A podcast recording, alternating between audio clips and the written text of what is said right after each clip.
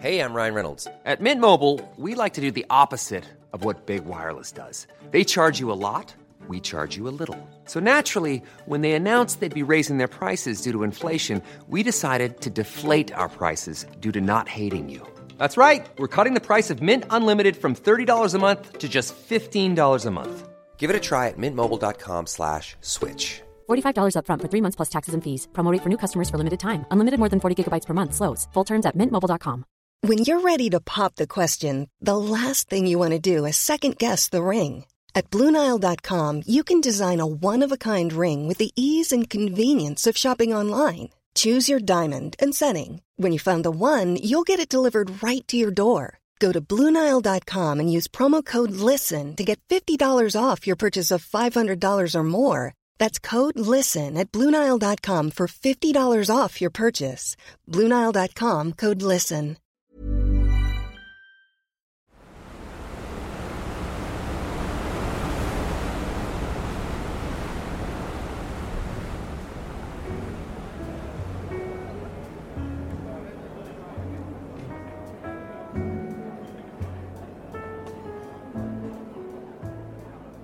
At 7:30 p.m. on the 14th of April 1912, first-class passengers on RMS Titanic sat down for drinks and a light dinner in the ship's Café Parisien.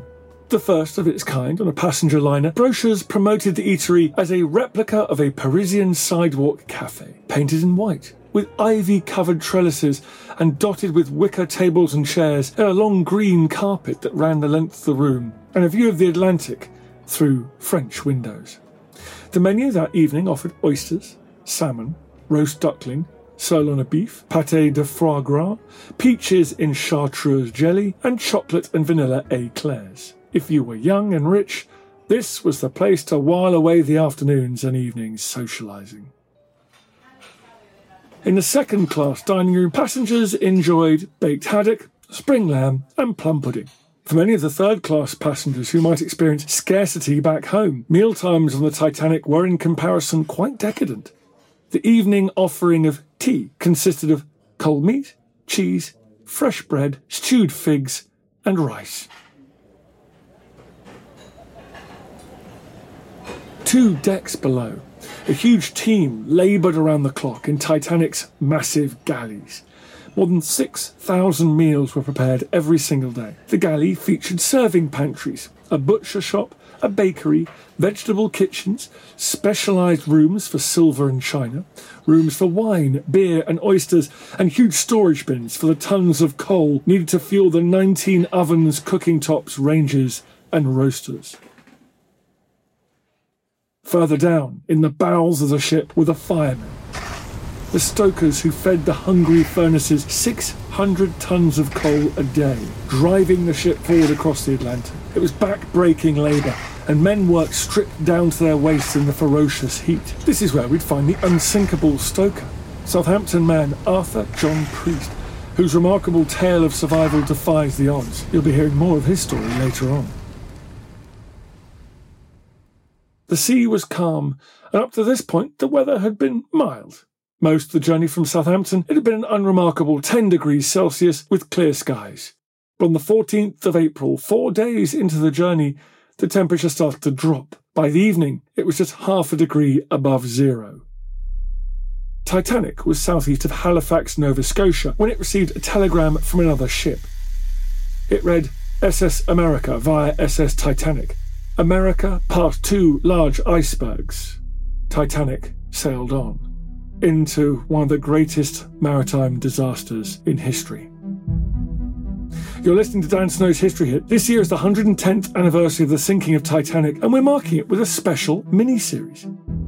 Over three episodes, we'll bring you the dramatic chronicle of the story that has captivated people for over a century, testimony from the relatives of survivors, and expert analysis of what really happened on that night of the 14th of April 1912. 9:30 p.m. It is a clear, moonless night. The sky is filled with stars. Titanic, the largest moving man-made object in the world, cuts through the calm, freezing North Atlantic towards her destination of New York City. At the helm, the finest captain backed up by the most experienced crew of the day. 9:59 p.m. Quartermaster George Rowe takes a log reading of Titanic's speed, 45 knots over 2 hours. She's making roughly 26 miles per hour, almost her full speed. 10 p.m. Quartermaster Robert Hitchins, a stocky sailor with a broad Cornish accent, takes his shift at the wheel. 10:30 p.m. A ship going in the opposite direction of the Titanic emerges from the distance. It signals to Titanic that there is an ice field up ahead and Titanic responds that the message has been received. She continues. First Officer William McMaster Murdoch begins his watch on the starboard wing bridge. He stares into the clear, dark night. Frederick Fleet and Reginald Lee are high up in Titanic's lookout, also staring intently ahead. Fleet reports back that There's a slight haze on the horizon. It won't affect us, the haze. We can see just as well. At 11 pm, another ice report is received. This one comes from another nearby ship, the Californian. However, this warning is not relayed to the captain or the bridge. Most passengers have retired to their rooms for the night. 11:40 p.m. Fleet rings the bridge to alert them of an iceberg right ahead. Seeing the silhouette of the iceberg, First Officer Murdoch suddenly orders hard a starboard. At the wheel, Hitchens wrenches the helm right over. First Officer Murdoch realizes just how fast the ship is going and rings down to the engine rooms, all stop. In the engine and boiler rooms, the engineers and firemen respond by shutting the dampers, lowering the steam, and stopping the engines. They slow the ship, while the ship's helm is turned as far as possible, the rudder steering the ship away from the ice. Titanic turns. But not quickly enough. It grazes the hulking iceberg, and chunks of ice rain down onto the deck. In fact, only 10% of the iceberg is visible above the water, and its protruding bulk below the surface has gouged a 30 foot gash in the Titanic's starboard side. Thousands of tons of seawater flood through the jagged hole in the hull. Passengers on the upper decks notice only a slight bump, unaware of the magnitude of the damage. Other than the officers, the coal stokers deep in the hull are the first to know about the collision. Down in his bunk, stoker Arthur John Priest is taking a nap between shifts when Titanic scrapes against the iceberg. He wakes with a start. Working and living in quarters in the depths of the ship means the impact is much more stark than for the passengers above. He makes his way out of his cabin. Meanwhile, Believing the ship may be taking on water, the officers ring the warning bell to alert the firemen and engineers in the ship's hull to get out before the watertight doors are closed and sealed. Getting caught behind a door would trap a person into a compartment without escape. Already aware of the situation, the stokers in the engine room climb the emergency ladders and rush out of the boiler rooms. First Officer Murdoch flips the switch to activate the watertight doors. They close, in 10 seconds. Due to Arthur's proximity to the flooding hull, his escape to the top decks will be a difficult one. Captain Smith arrives on the bridge and is told that the ship has struck an iceberg. Shortly after, he's informed that the mail room is filling with water. Titanic's designer Thomas Andrews is instructed to survey the damage in the flooded compartments. With 16 watertight compartments, Titanic was built to remain afloat even if four of them flooded. In the minutes leading up to midnight, Titanic has five flooded compartments. Andrews predicts that the ship has two hours at most before sinking. Midnight. The watertight compartments are not fully sealed. The walls extend only a few feet above the waterline. So floodwater now cascades over the top and into the next compartment. As water rushes into the starboard side of the ship's bow, Titanic begins to tilt down at the front. Ten minutes past midnight, Captain Smith gives the command to ready the lifeboats and lifebelts. Passengers are ordered onto the deck. There is an eerie calm. Virtually all are unaware that their ship is about to be swallowed by the freezing North Atlantic, that there are not enough lifeboats for all, and that the ship, visible in the distance, is not coming to rescue them. There are only 20 lifeboats aboard the ship, space for 1,178, including crew, there are 2,223 people on board. An order is given for women and children to board the lifeboats first, with crewmen to row. Fifteen minutes past midnight, Captain Smith gives an order for a distress signal to be sent out. Although SOS became the official distress signal several years earlier, many still use CQD. CQ signifies a general call, and the D is for distress. Over the next several hours, both will be sent out CQD and SOS. The German steamship, the SS Frankfurt, is among the first to respond, but the liner is 170 nautical miles away. Other ships also offer assistance, including the Titanic's sister ship, the Olympic, but all were too far. Twenty minutes past midnight, the Carpathia receives a distress signal from the Titanic. Come at once. We have struck a berg. It's CQD, old man. The Carpathia, a Cunard liner, immediately changes course to aid the stricken Titanic. It is 58 nautical miles away. It will take the Carpathia more than three hours to arrive. As passengers wait to board the boats, Titanic's musicians, who initially played in the first class lounge, move out to perform ragtime music on the deck. They hope to calm the passengers who start to notice that the ship is dipping down at the bows. 45 minutes past midnight. Lifeboat number 7 on the starboard side is the first lifeboat lowered. It carries only 27 people, even though it has room for 65.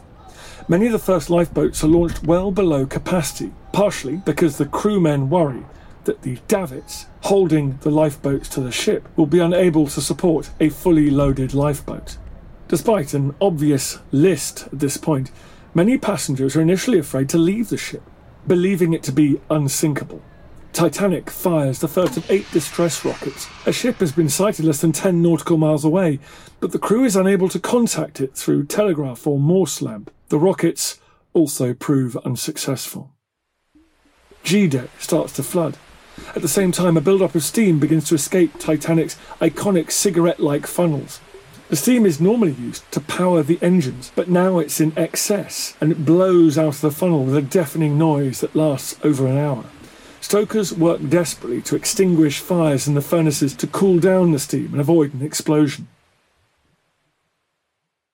55 minutes past midnight. Number 5 is the second lifeboat to leave Titanic. As it's being lowered, two male passengers jump into the boat, injuring one of the female occupants. Number 6 is launched, containing Denver millionaire Molly Brown and the lookout who first spotted the iceberg, Frederick Fleet. The lifeboat is commanded by Quartermaster Robert Hitchens, who was at the wheel when Titanic struck the iceberg. Later, his passengers would accuse Hitchens of refusing to go back and rescue people from the water that he referred to the bodies in the water as stiffs, and that he constantly criticised those at the oars while he was manning the tiller. Some lost their patience with Hitchens. Molly Brown threatened to throw him overboard. These events would later end up being depicted in the Broadway musical and film The Unsinkable Molly Brown. 1 a.m. Lifeboat number 3 is lowered. It carries approximately 39 people, 12 of whom are part of the ship's crew. Water has flooded through the lower decks and is now seen at the base of the iconic grand staircase on E deck. Lifeboat number one is launched with only 12 people. It can hold 40. Among its occupants are first class passenger Sir Cosmo Edmund Duff Gordon and his wife Lucy. Seven of the occupants are crewmen, and Duff Gordon pays each of them five pounds, reportedly to replace lost clothing and gear, but possibly, according to subsequent accusations, as a bribe to keep the crew from letting anyone else into the boat. 1:10 a.m. Number 8 is among the first lifeboats to be lowered on the port side. It's launched with only 28 people. Isidore and Ida Straus offered seats on the boat. After a visit to their native Germany, Isidore and Ida were travelling back to the United States. Though the Strauses usually travelled on German vessels, the lure of the newly commissioned Titanic and all the luxuries she could offer proved too much of a temptation for the journey home. On the night of the 14th of April, Isidore and Ida are directed to Lifeboat 8. However, the aging Isidore refuses to board the lifeboat, while there were younger men being prevented from boarding. Ida also refused to go into the lifeboat or leave her husband, saying, Where you go, I go. Isidore and Ida are last seen together on the deck, holding hands, before a wave sweeps them both into the sea. Isidore's body is recovered, and he's buried in New York's Woodlawn Cemetery. Ida's body has never been found. 1:20 a.m. Number 10 lifeboat is launched. Among the occupants is nine week old Millvina Dean from Southampton, who will become the last living survivor of the disaster. 1:25 a.m. The Olympic radios Titanic. Are you steering to meet us? Not understanding just how dire is the situation. The Titanic responds, "We are putting the women off in the boats." 1:30 a.m. Amid growing panic, several male passengers try to board lifeboat number 14, causing 5th Officer Harold Lowe to fire his gun three times. He is later placed in command of the boat. 1:40 a.m. Collapsible lifeboat C with a capacity of 47 is lowered. Among its occupants is White Star Line chairman J. Bruce Ismay. Although he later claims that no women or children were in the area when he boarded the lifeboat, others refute that assertion. His decision not to go down with the ship results in many branding him a coward. Radio operator Jack Phillips continues to send out distress calls with growing desperation. Women and children in boats cannot last much longer. Eventually, stoker Arthur John Priest makes it to the deck. The route to the deck takes him and other members of the Black Gang, as the stokers are called, up through a maze of gangways and corridors before they can reach the deck. By the time they emerge into the freezing night air, most of the lifeboats have already gone. Number 13 is launched and is soon followed by number 50, which holds many third class passengers. As it's being lowered, number 15 nearly lands on number 13, which has drifted under it. Sources differ on how long the ship's musicians perform.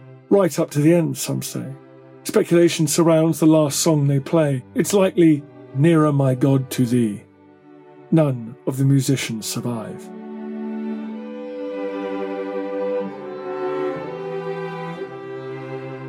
Two a.m. Titanic's bow has sunk low enough the stern's propellers are now visible above the water. Captain Smith releases the crew, saying it's now every man for himself. Smith is reportedly last seen on the bridge. His body is never recovered. It isn't clear the fate of Titanic designer Thomas Andrews. Saloon steward James Johnson says that he saw Andrews before the ship went down, standing silently in the first class smoking room with his lifebelt lying discarded nearby. Others say they saw him on the deck, throwing deck chairs into the ocean for people to use as flotation devices. He does not survive.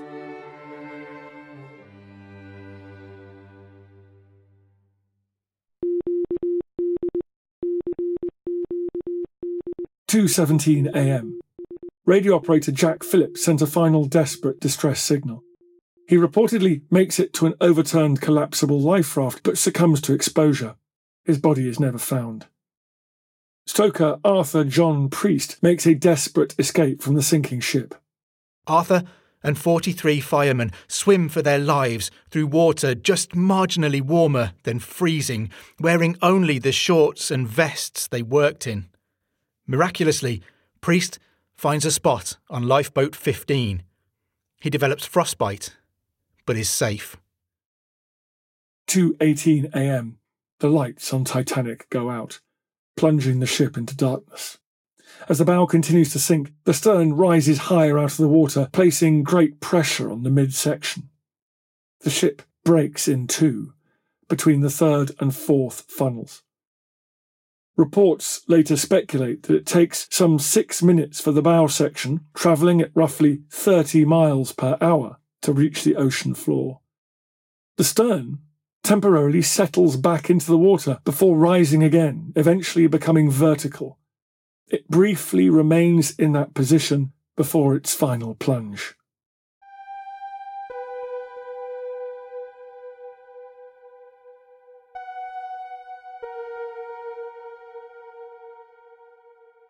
Two twenty a.m. The stern disappears into the ocean. Titanic is gone.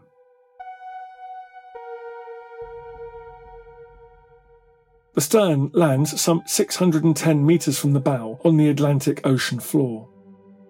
Meanwhile, hundreds of people are in the freezing water. Although there is room in most of the lifeboats, crewmen are fearful the boats will be swamped. Several boats do eventually return, but too late. A few people are pulled to safety, but most die of exposure. Over the next several hours, a number of ships try in vain to contact Titanic. At one point, the SS Birma's wireless operator, believing that he's heard the liner, sends out a message steaming full speed to you. Shall arrive 6 in the morning. Hope you are safe. 3:30 a.m. The Carpathia arrives in the area firing rockets. 4:10 a.m. Lifeboat number 2 is the first to reach Carpathia. It takes several hours for the ship to pick up all the survivors. White Star Line chairman J. Bruce Ismay writes a message to be sent to the White Star Line's offices. It says, Deeply regret. Advise you Titanic sank this morning, 15th, after collision iceberg, resulting serious lost life. Further particulars later. 8:30 a.m. The SS Californian arrives after learning of Titanic sinking at approximately 5:30 a.m. It searches the area for several hours but fails to find any survivors.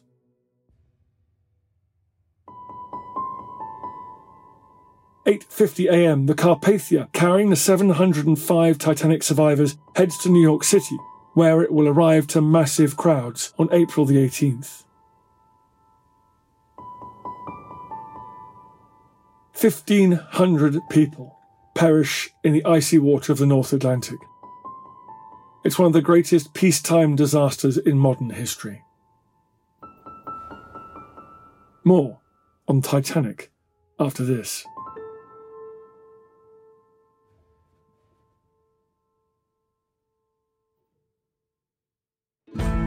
Ever wanted to know more about some of the greatest stories in history? Kings, queens, knights, monks, peasants, battles, castles, love, hate, treachery, and revenge? They're all waiting in the greatest millennium in human history. Well, yet, anyway.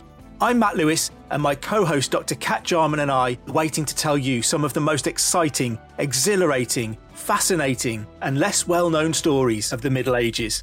What are you waiting for? We've gone medieval with History Hit. Are you coming?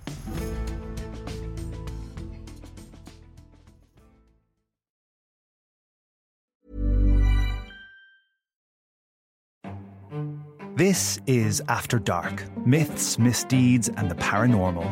The podcast that takes you to the shadiest corners of the past, unpicking history's spookiest, strangest, and most sinister stories. I'm Maddie Pelling. And I'm Anthony Delaney. Join us every Monday and Thursday, and we'll take a look at the darker side of history from haunted pubs to Houdini to witch trials and arsenic laced breakfasts. Follow After Dark, Myths, Misdeeds, and the Paranormal wherever you get your podcasts. Brought to you by History Hit.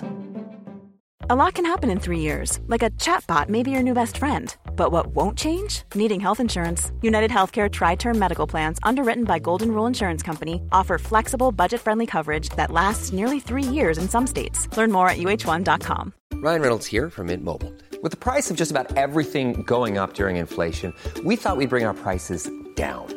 So to help us, we brought in a reverse auctioneer, which is apparently a thing. Mint Mobile unlimited premium wireless. Ready to get 30, 30, bit to get 30, bit to get 20, 20, 20, bit to get 20, 20, bit to get 15, 15, 15, 15 just 15 bucks a month. So, Give it a try at mintmobile.com slash switch. $45 upfront for three months plus taxes and fees. Promo rate for new customers for limited time. Unlimited more than 40 gigabytes per month. Slows. Full terms at mintmobile.com.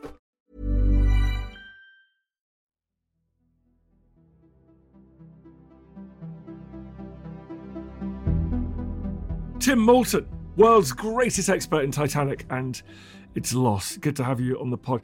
Let's do some of the theories here, and then I want you to debunk them. It's my favourite party game with you. First of all, no binoculars. Officer walked off the ship, took the key to the binoculars locker, and so they couldn't access binoculars, and the ship would have been saved if he hadn't done that.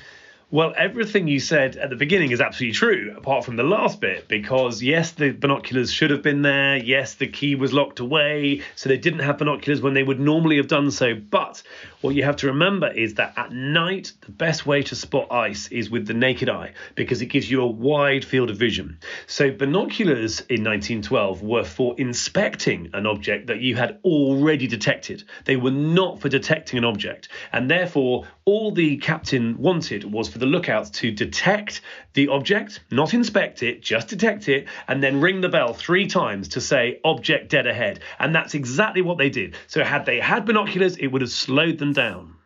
And going too fast. Well, absolutely. People say Titanic was going too fast, but in fact, in 1912, the idea was to stick to course and speed in clear weather and trust to be able to see the icebergs. And of course, the night the Titanic sank was one of the clearest nights in history. All the survivors talked about they'd never seen so many stars before.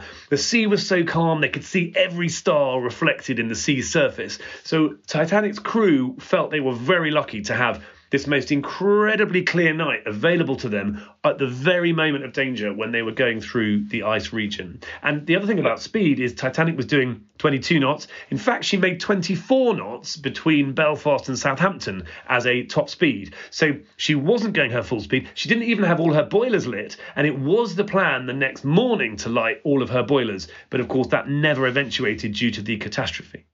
They took shortcuts when they were building her because it's so expensive. Yeah, people do say that, but the opposite is true. Titanic was built on a cost plus basis, which basically meant the more that Harland and Wolff spent on building Titanic, the more they got paid. People who say that are wrong. An officer shot people to stop them crowding into life raft. Well, there is evidence that shots were fired down the side of the Titanic to stop people jumping from the ship into the lifeboats, which could have buckled the boats. I think that may be true. And I think now it has really been established that probably First Officer Murdoch, who was acting as the captain at the time of the collision, it does seem that he did put a pistol to his head and shoot himself on the deck pretty much after all the lifeboats had left the ship. Well, lifeboats, full stop. Weren't enough lifeboats because they'd ruin the nice of lines of the beautiful ship. Well, people do say that, and in fact, her designers did envisage a change in the rules to make it that you would have to have enough lifeboats for everyone. But at the time Titanic set sail, because she was so well subdivided, the Board of Trade allowed her to carry less lifeboats within the regulations, less lifeboats, because they believed that lifeboats would only be needed to transship passengers from a stricken vessel to a nearby rescue ship. Speaking of rescue ship, the Californian was close. Was there another ship very close as well at the time of the iceberg strike. That's right. At the time of the iceberg strike, the eventual rescue ship called the Carpathia was actually about 56 miles away. But only about 10 miles away, there was a mysterious ship called the Californian. And very tragically, she saw Titanic come to a stop. But because of the atmospheric conditions that night that was so clear, she actually judged that Titanic was a 400 foot ship five miles away instead of the truly 800 foot ship 10 miles away that she actually was. And the real tragedy to get one's head around, Dan, at this point, is that they had a map of who had wireless, who had radio on the North Atlantic in 1912, because only the really big ships had it.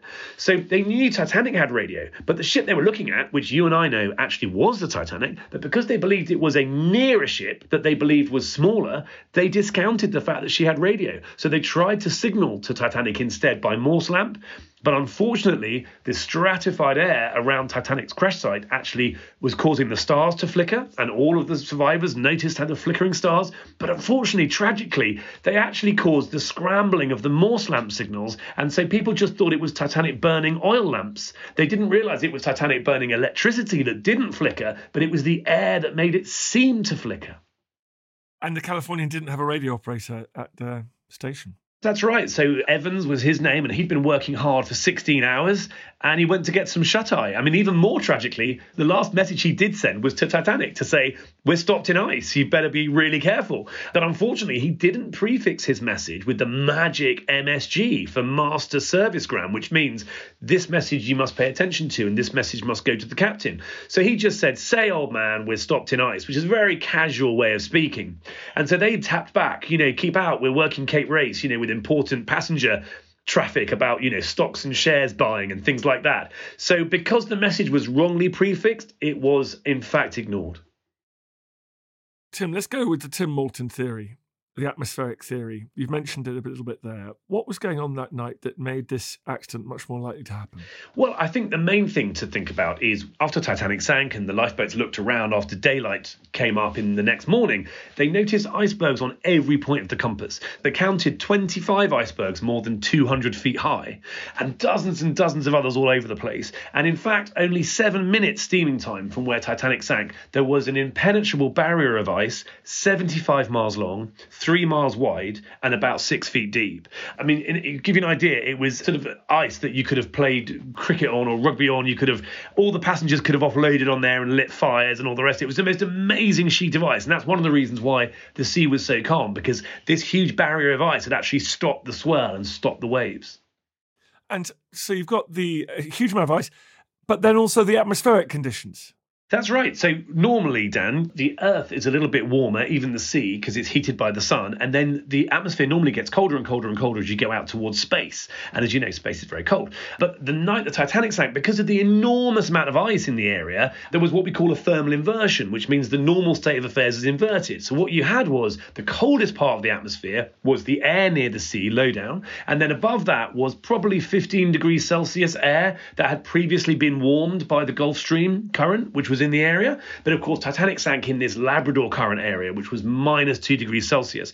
And when you have very cold air and very warm air, you tend to get this thing called a capping inversion. And that causes things like smog in London in the 1950s was caused by this. And the problem with that was that it actually causes light to bend slightly differently than normal. So normally light would bend slightly upwards because the air would be cooler higher up. But because the air was cooler lower down, light did the opposite. Light bent downwards around the curvature of the Earth. And that meant that the night the Titanic sank, you could probably see about 80 miles, whereas normally you could only see sort of 20 to 40 miles. And you and I have conducted that experiment in a tank with a laser pen. So I've seen it in practice. And by the way, I just read David Abulafia's History of the Sea, and he talks about that phenomenon, as you do, in terms of the Vikings making the discoveries in the North Atlantic. So being able to see Iceland from a lot further away than was normal. That's absolutely right. The Vikings called it Hafgerdingar, which means sea hedges. And that's because, Dan, when you can see an enormous way, imagine looking at a mountain range like the Blue Ridge Mountains or whatever, they seem to be blue. And the sky seems to be blue. And that's called the Rayleigh scattering of light. And that's because the molecules in the air that you're seeing through actually scatter light and make it look like a haze. And I'm afraid the irony for Titanic and what caught Captain Smith out is that they had a totally clear night, but it was so clear that they had a bit of Rayleigh scattering of light in the molecules, in the extraordinary depth of air they could see through. And this created a very slight haze around the horizon. And the fatal problem with that is that it just reduced the contrast with the berg. So the berg was much nearer, but you didn't see it until much later because behind it, way behind it, the backdrop was almost the same colour as the berg. And they were so close to missing the berg. So close. They were. They were. I mean, the irony is, of course, that had they missed that berg, they would then have rammed head on into this ice barrier that was only seven minutes steaming time away. And then they'd have been fine because, yes, 80 of the off duty firemen would have been killed in the bow of Titanic. But when Titanic hits head on, she would have been absolutely fine. And then they could have got ladders down from Titanic and they could have all lived on the ice for, you know, a week or something like that and been absolutely fine. But unfortunately, she just hit an outlying berg rather than the barrier itself. And the nature of the wound was so unusually fatal. That's right. If it had been a sort of head on collision, it would have possibly destroyed the first two or even up to four compartments. But Titanic was perfectly equipped to deal with the first four compartments being flooded. What she wasn't equipped to deal with was the first five being flooded. And I'm afraid that was, if you like, an Achilles heel in the design because they didn't expect anything to cause damage over that length of the hull. And that is why Titanic was doomed. That iceberg, that's melted now, hasn't it? It doesn't drift back up into northern waters? No, it's a good question. So what happens is that the Labrador Current is basically freezing meltwater, and as it flows south into the Gulf Stream, it gets warmer and warmer, and the icebergs tend to melt away. So that iceberg that sank Titanic would probably have melted within a month or something of the disaster. Whose fault was it, or who was held responsible at the time? Interesting. The inquiries kind of held Captain Lord responsible from the Californian that was only 10 miles away because they said they really couldn't understand the atmospheric conditions and why he hadn't gone. But to give you an example there, the effect of this long distance that you could see actually had the effect of raising the horizon behind Titanic. And that's why she looked like she was within the horizon. And that's why she looked like she was only 400 feet long. The other thing is the rockets from Titanic appeared to be low. And that's simply because In the warmer air higher up, they were very hard to see because that was normally refracting air. But in the lower, colder air, it was acting like a lens that was magnifying the rockets. And so you could only see them when they were low down in the cold air. So when you understand the atmospheric conditions, you can understand absolutely what happened and absolutely why Captain Lord was not to blame for not going to the aid of the Titanic. No one was imprisoned or punished, though. No, the White Star Line was ultimately found liable and had to pay compensation. So the insurance company Lloyd's had to pay out for the personal effects and things like that of lives that were lost and material that was lost and cargo that was lost when the Titanic went down. But what we now know, or at least what I believe I've worked out, is that it was actually almost due to the power of nature. It was really caused by the extraordinary amount of ice in the area at the time so there was a huge amount of ice. Was it just a, it was a cold year? That's right. I mean, this gets quite complicated, but basically, the sun and the moon. Uh, I'm starting to sound a bit mad, but an astronomer came on and explained this to me that they were both pulling in the same direction at that time, and what that meant was they had a very very high tide, and the very high tide lifted a lot of the ice that is grounded around the shores of Newfoundland, and that high tide floated all the ice, so suddenly it came down and disgorged itself. So the Labrador Current, that's normally a little river, if you like, that had burst its banks and that had become a raging torrent. And it was that that carried down the immense amount of ice. It also carried down all the cold water that created the thermal inversion and then what the Vikings know as superior mirages at the time. And in fact, Dan, we looked at other ships' records from 1912, from two weeks before the disaster and two weeks after the disaster, and a number of them mentioned abnormal refraction and miraging in that area. Brilliant, Tim. That's the tour de force. Thank you very much. Thank you very much to Tim Maltin for joining me on the podcast. Make sure you subscribe to get part three of this mini series, where I'll be looking at the city which was uniquely affected by the tragedy. Of the 685 crew members who perished when Titanic sank, 549 were from Southampton. I'll be with Andrew Skinner at the Sea City Museum to hear stories of survivors and the items rescued from the ship that made it back. And we'll bring you more about the astonishing fate of Arthur John Priest and the lives of those who would change forever. You've been listening to Dan Snow's History. This episode was produced by Mariana de Forge and mastered by Dougal Patmore. The secret to summer ready skin is here. Osea's number one best selling Undaria algae body oil, clinically proven to instantly improve skin elasticity and transform dry skin to silky, soft, and unbelievably glowing. Its signature scent of freshly squeezed grapefruit, cypress, and mango mandarin transports you to sun kissed summer days. Get healthy, glowing skin for summer with clean vegan skincare from Osea. Get 10% off your first order site wide with code GLOW at OseaMalibu.com. Thank you for listening to this episode of Dan Snow's History Hit. Please follow this show wherever you get your podcasts. It really helps us, and you'll be doing us a big favour. Don't forget, you can also listen to all of these podcasts ad free and watch hundreds of TV documentaries when you subscribe at historyhit.com slash subscribe. As a special gift, you can also get your first three months for just £1 a month when you use code Dan Snow at checkout.